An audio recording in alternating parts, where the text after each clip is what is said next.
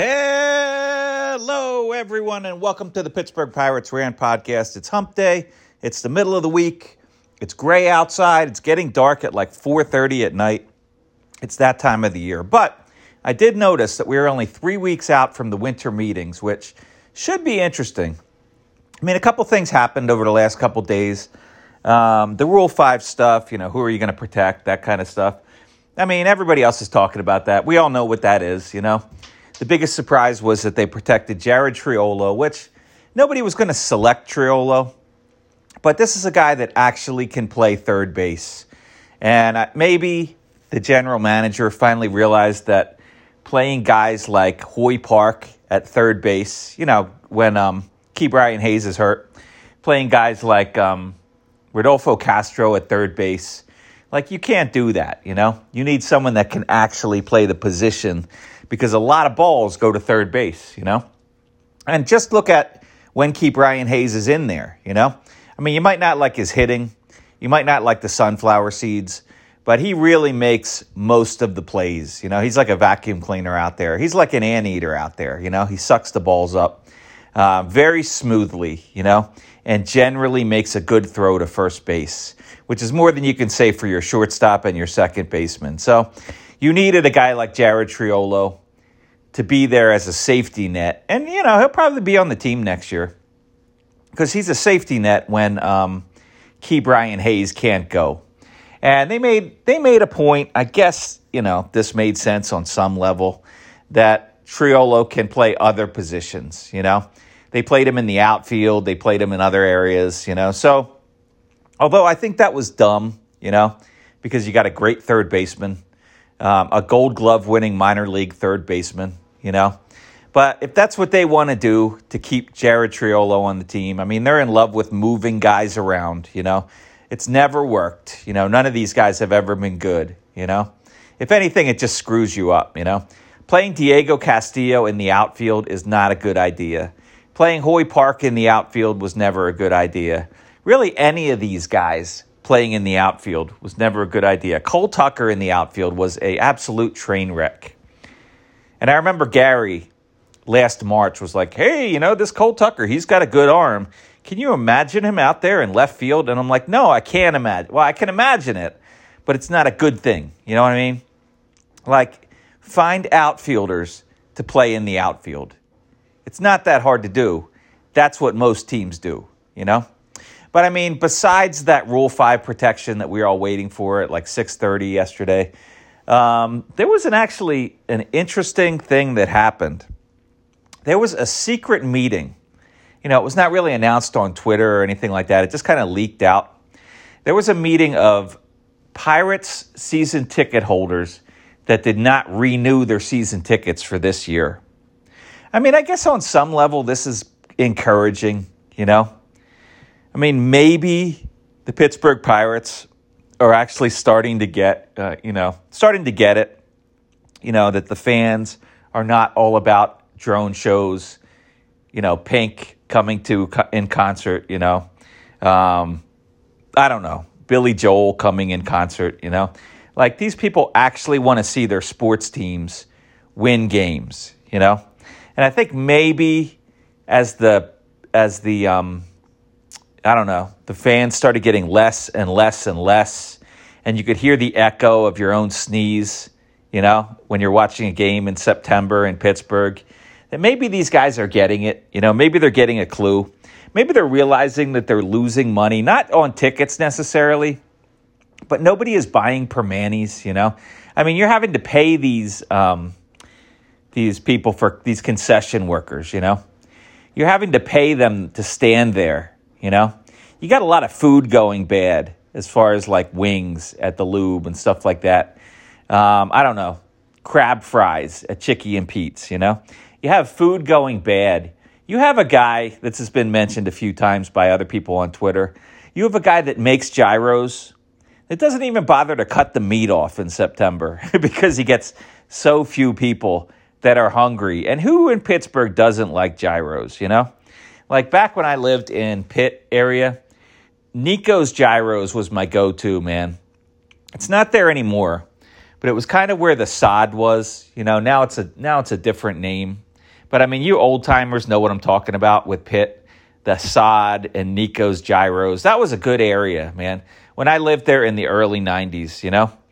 Man, that, that area has just continued to go downhill, by the way, you know? I lived on Dawson Street, and at the time, it was considered to be like a slumlord area, and it was, you know? I mean, we had to heat our apartment with the um, with the oven half the time in the winter or this time of year. But um, it's gotten worse, man. Like I'm walking around some of those areas in Oakland that are surrounding Dawson Street, and there's literally like crack houses that are like boarded up, you know, and you would never expect that for a college area, you know. I mean, they really need to step it up, you know. They really need to build some new shit in that area because so many other areas in Pittsburgh have gotten nice, you know, anywhere from East Liberty to, um, I mean, certainly all of those places, you know. Man, I mean, you go um, from Oakland down towards like um, Bloomfield, those are so nice now, you know. You can't afford to rent a place there, you know, if you have a like a regular job. I mean, these are really nice areas, but for some reason, the slumlords continue to control that area of Oakland and it just gets shittier and shittier. And it can't be good when you're trying to get people to go to Pitt. And, you know, they're driving around and the parents see these houses boarded up, you know?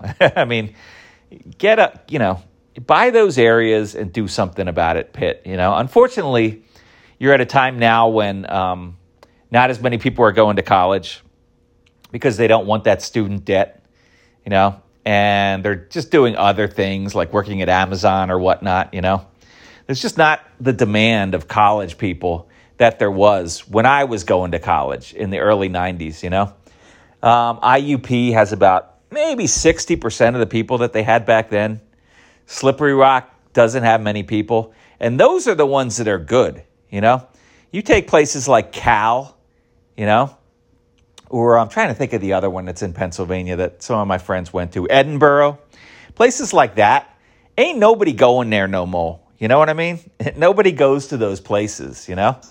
Um, nobody goes to, I don't even know the names of some of these state schools anymore, you know? Because they're just not, Slippery Rock and IUP are still very nice, you know? My son goes to IUP. I visit Slippery Rock because that's where I went. I mean, these are really nice places to go, you know? And people know about these places, you know? And IUP is not that far from Penn State. So it's like you get a lot of people that maybe they didn't get into Penn State, you know, they go to IUP but um, man, some of these other schools, and you even get good football players go to IUP that make the um, make the um, NFL from time to time. You know, so I mean, you have some draws, but some of these other places, my God, you know, nobody's going to these schools. So Pitt needs to step it up and at least make the neighborhood better, like Temple did. You know, you know, at least make the immediate neighborhood much better. And Dawson Street is walking distance to campus. I mean, you got to do better than that. You know what I mean? I mean, it's a disgrace what some of those places in that area look like. But nevertheless, you know, it's still a great place to visit. You don't have the O anymore, but you do have the original Primanti's, you know. I still like visiting Pitt. They could just do a lot better. Let's put it that way.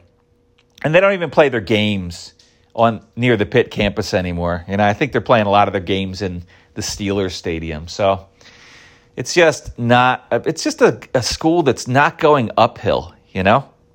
I don't know if it's going downhill, but it's definitely not going uphill. You know, and you have a lot of really good professors. You have a very good, you know, education system at Pitt. And you need to make the neighborhood a little more friendly, you know, a little safer for people to consider sending their kids there.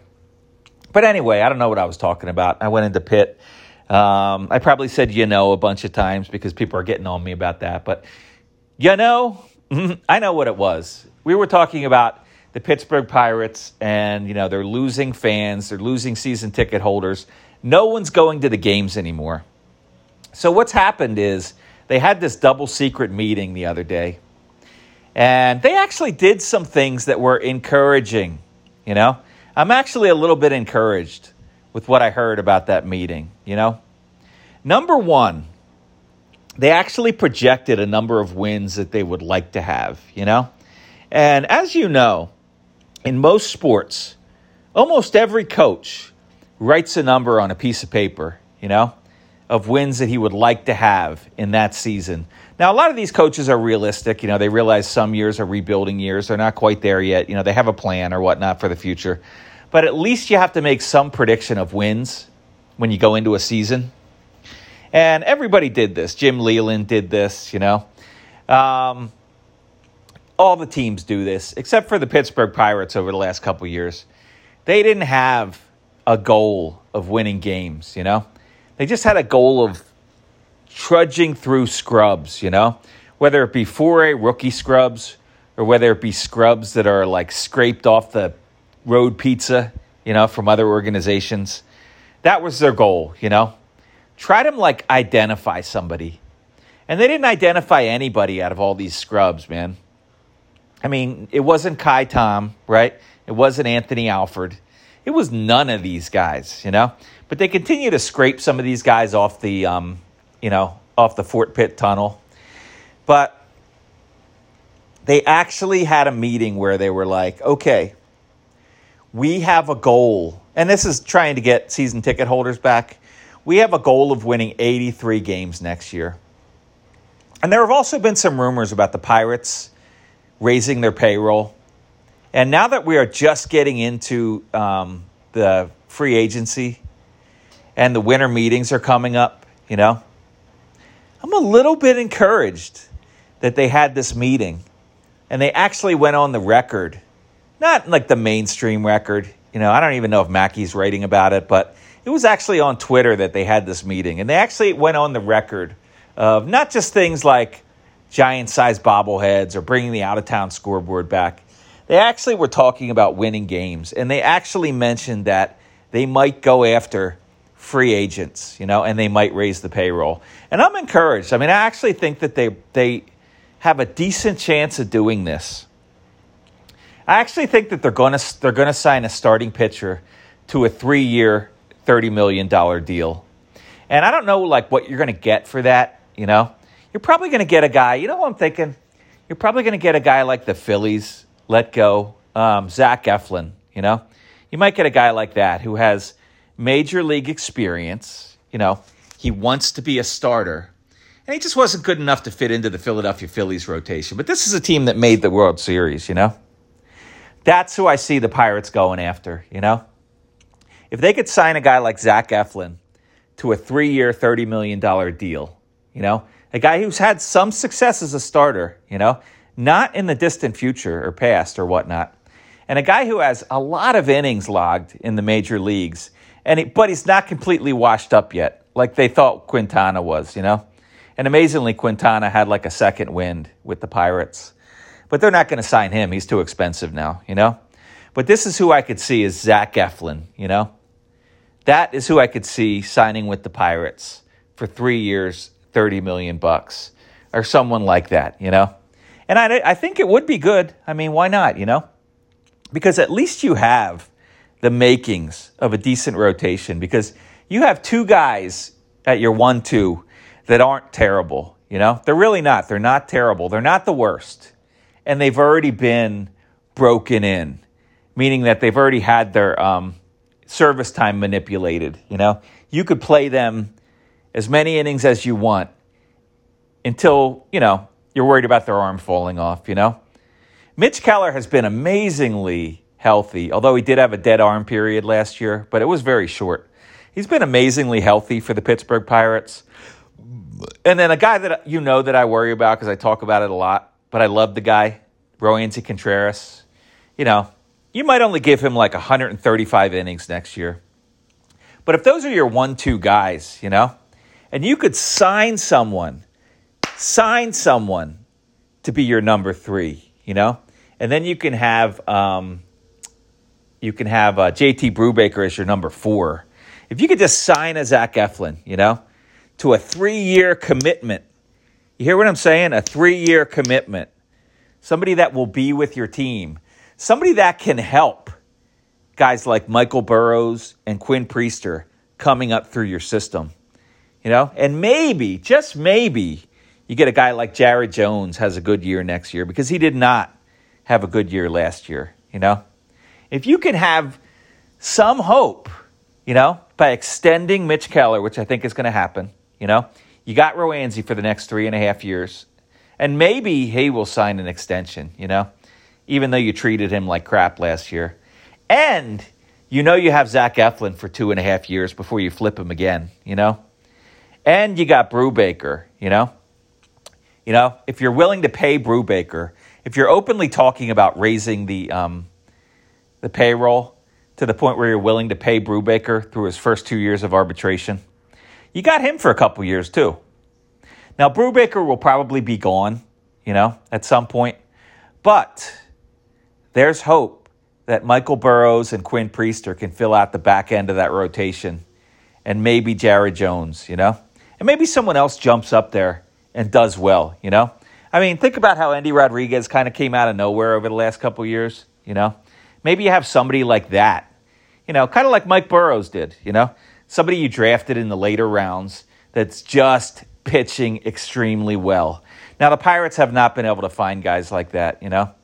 They were hoping for, um, you know, two years ago, their pitcher of the year was a guy that was an international guy.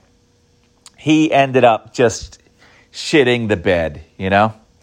You know, and now you don't even remember the guy's name, you know. I mean, that was awful. You know, that was just, it was really went bad, you know? So the Pirates are not able to typically find these pitchers. But, you know, somebody like the guy that um, came up and pitched well last year. Remember at the end of the year, that guy, that international guy came up who threw 99, you know? He had two good starts and then he had a really crappy start. But, you know, maybe you find a guy like that, you know? So, I mean, there's at least hope. I, I don't have any hope in the outfield you know? But it sounds like they're leaning towards keeping Bryan Reynolds. If you're going to win 83 games, you know you got to keep Bryan Reynolds. And you know you got to sign somebody. And I could see that guy being a Zach Eflin type. You know, I'm not saying it's going to be Zach Eflin, but that's just a guy I'm familiar with, you know, who's going to be a free agent. That's a guy I'm familiar with that wants to start, but he's not too expensive, you know.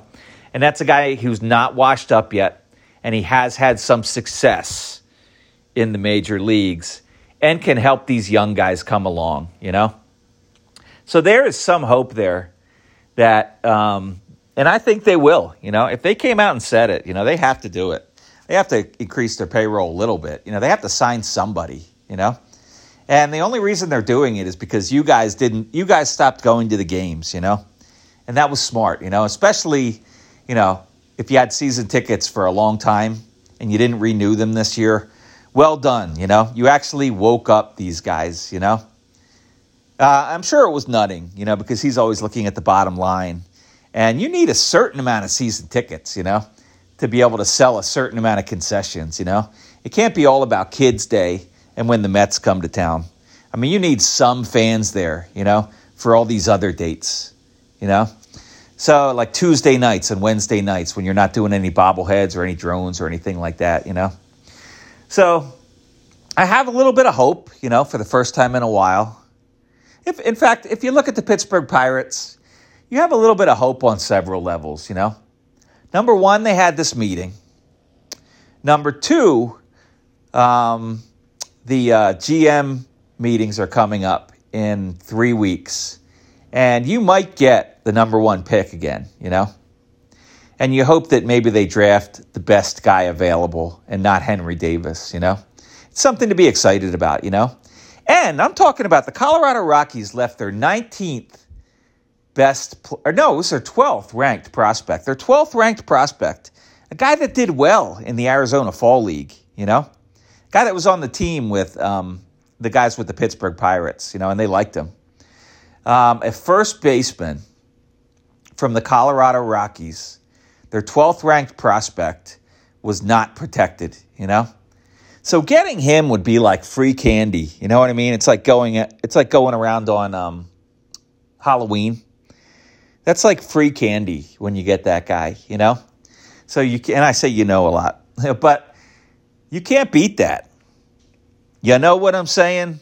you can't beat it with the stick. So if you get someone like that in Rule 5, that's like another free guy, you know, because he's a good player. And if you sign Zach Eflin to a three year deal. And if you keep Bryan Reynolds, you know, and all that other pitching stuff happens, there's potential to win more games. You're not going to win 83 games, you know, but you might at least get to 70, you know, maybe even like 72 games, you know. So we're going to have to see what happens, but I think these next three weeks will be at least somewhat interesting, you know, because something's got to happen during those general manager meetings, you know, because then you get into the dead of winter, you know.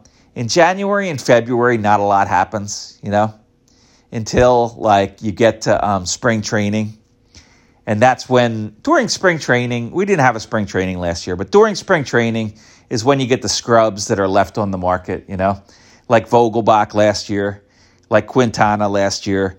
They were just scrubs that were still there. Nobody was excited about those guys. You know, they'll still sign a couple of those guys, you know. But I, I'm I'm thankful that they had this meeting. Now that Thanksgiving's coming up, I guess I'm thankful that they had this meeting and that there is at least a sliver of hope that the Pittsburgh Pirates might try to improve their team. Enjoy the rest of the week. The weekend's only two days away. You know, have a good time, enjoy your life. Don't eat terribly, you know. You are what you eat, so don't just don't just order crap every night, you know. Eat a salad once in a while. Peace out.